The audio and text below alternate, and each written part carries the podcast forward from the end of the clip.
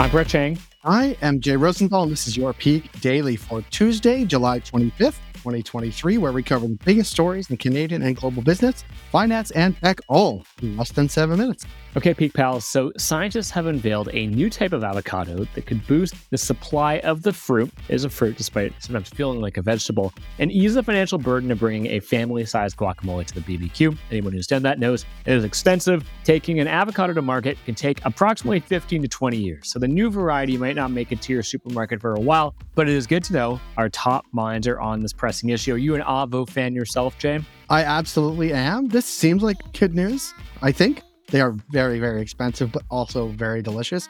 And Brett, you're a millennial, so it's all about avocado toast, so I know you like them. Oh yeah, the toast is great, and especially when I don't have to make it myself. The thing about avocados is they're a very delicate fruit. You know, it's they take a long time to get ripe, and they get ripe for a very short period of time that you have to use it, and if you don't, it goes bad, it's expensive. So I'm hoping that this does work and it smooths out all those issues. While they're at it, maybe they can do some genetic modification as well to make it ripe maybe a bit longer. Or at least be able to tell you specifically when it's going to be ripe, so you know not to buy it too early or too late. Brett, aside from the ripeness of avocados, what do we have for Peak Pals today? For our first story, the cruise business is back. For our second story, private nursing is booming. And for our last story, Saudi Arabia's plan for world soccer domination.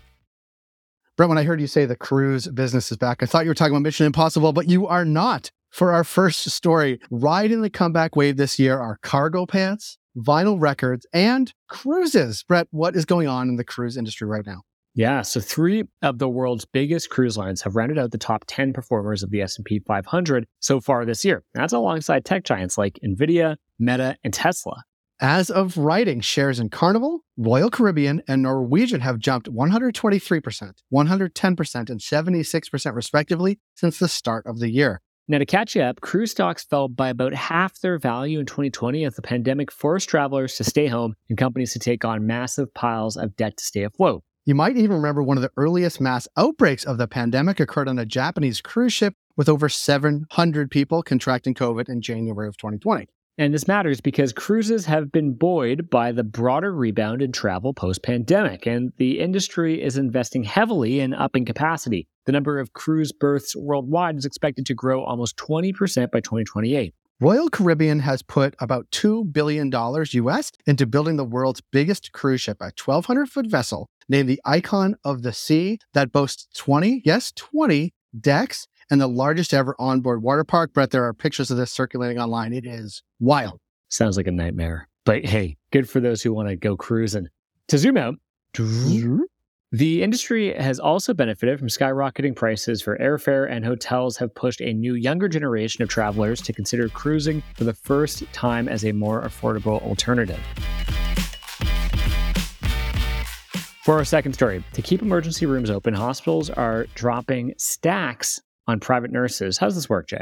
Well, per the Globe and Mail, Ontario hospitals are paying private nursing agencies more than quadruple the amount they paid back in the first year of the pandemic. Now, at least seventy-eight hospitals sent over one hundred sixty-eight point three million dollars in taxpayer funds to for-profit nursing agencies in the first nine months of last year, paying up an average of one hundred forty dollars an hour.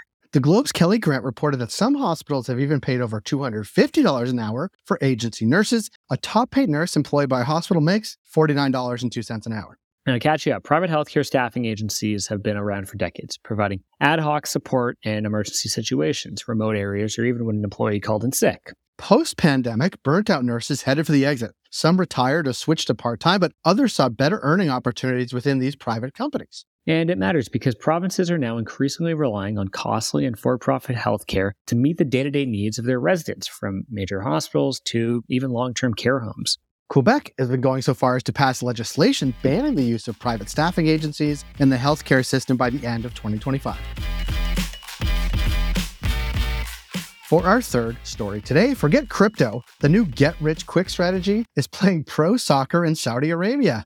Yeah, so driving the news here, Saudi Arabian soccer club Al-Hilal, it's my personal favorite in the Saudi Pro League, made a record-breaking offer for French superstar Kylian Mbappe that would pay the striker three hundred million euros for just one season. Yeah, one season. Al-Hilal is one of four teams the Kingdom's Sovereign Wealth Fund, the P I F, took over this year as the nation looks to make its soccer league, the S P L, on par with Europe's best. Whatever happened to antitrust, Jay? Yeah, yeah, well. That's not fair. The league has already lured stars like Cristiano Ronaldo and reigning Ballon d'Or. See, Ballon d'Or. There you Ballon go. Ballon d'Or winner Karim Benzema with massive paydays and just missed out on getting Lionel Messi, who went to yes. Miami instead. But we didn't and scored the winning goal in his first game. The long-term goal for Saudi Arabia is to boast a top ten league in the world. Currently, the S P L ranks fifty-eighth for, qualify, for quality, win international club competitions, and host a World Cup.